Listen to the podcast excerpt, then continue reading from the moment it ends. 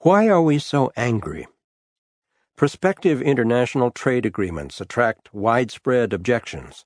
Attempts to balance budgets draw thousands into the streets, and people are outraged about issues such as pollution, corruption, and the power of big banks. Protest votes of all kinds are growing in number, and frustration with our economic system seems to be spreading across much of the world. Yet, according to basic economics, we, citizens of the world, have never had it so good. The fundamental intuition of economics is simple and powerful. Markets are good, and free exchange without coercion and based on strong property rights is even better.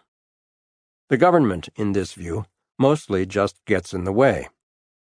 Since at least 1980, government has been in retreat in the United States and many other relatively rich countries. This change became more global with China's gradual shift away from central planning and with the sudden collapse of the Soviet Union in 1991. Globalization, meaning freer trade in goods and services but also greater mobility for capital and ideas, has become the prevailing paradigm of this century.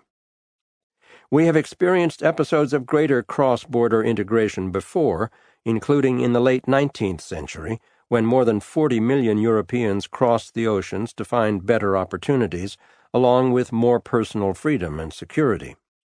And we should not exaggerate the importance of the latest technological innovations. After all, the biggest shrinking of distance arrived more than 150 years ago with railroads, steamships, and the telegraph. Still, recent decades have undoubtedly brought us closer than ever together as a world, and, more than ever, we transact with each other through national and international markets in which there is little or no government intervention. There is a lot of truth to the idea that free markets can produce good outcomes. If you have a brilliant new technical idea, you can persuade a U.S. venture capitalist to fund it, you can hire engineers from around the world to build it, and you can pay a company in a faraway country to mass produce it. Look at your TV, your laptop, and everyone's favorite piece of modern technology, your mobile phone. They all came to you along some version of this route. But as James Kwak explains carefully in this book, there is a catch, and it turns out to be a big one.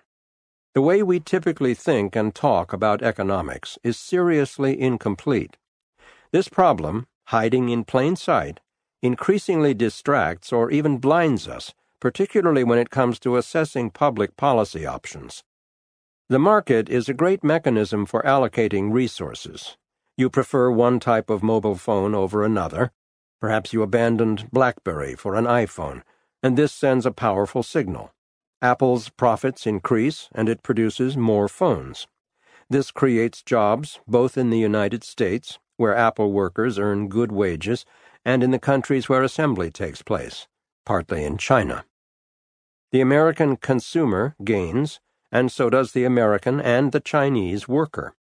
People working at the Canadian company that produces BlackBerry smartphones have obviously done less well. But in a properly functioning market economy, they get new good jobs elsewhere in the tech sector, or, until recently, in the booming Canadian energy sector. In terms of the elegant workhorse models that all professional economists have deeply imprinted on their brains, resources, capital, and people move smoothly between sectors. Economic growth brings higher incomes and better opportunities. Except, of course, when it doesn't. The failure of growth to translate into higher living standards has been the bitterly disappointing experience of recent decades for many people in the United States and other industrialized countries. If you only know about very basic economics, perhaps the first year of a university textbook, without paying attention to any of the nuance, the answer would be remove any and all government intervention, and everything will get better.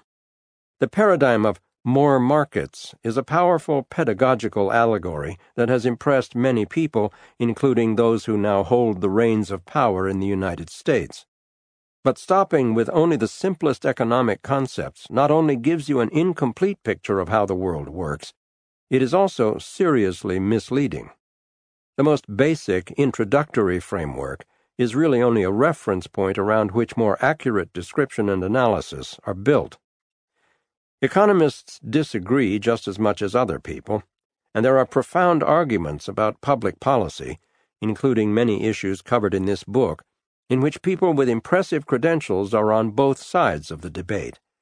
But a great deal of economics research in recent decades has established at least five main modifications to the Economics 101 view of the world. There is more on each of these and related topics in this book, but here are some points to whet your appetite. First, and perhaps foremost, people do not make decisions in the hyper rational manner, based on full and accurate information, that underlies Economics 101. Government intervention makes a lot more sense when people would not otherwise become well informed, for example, regarding the precise nature of risks and the financial securities that they buy this was a big problem in the 1930s and again in 2008. The next time you see an advertisement from a for profit university, or a non profit for that matter, look very carefully at what it is claiming, and then check the specifics against what the Department of Education says are the actual results. When we make infrequent, complex decisions about mortgages, education, pension savings, or health care, we often get it wrong and end up being overcharged, or worse,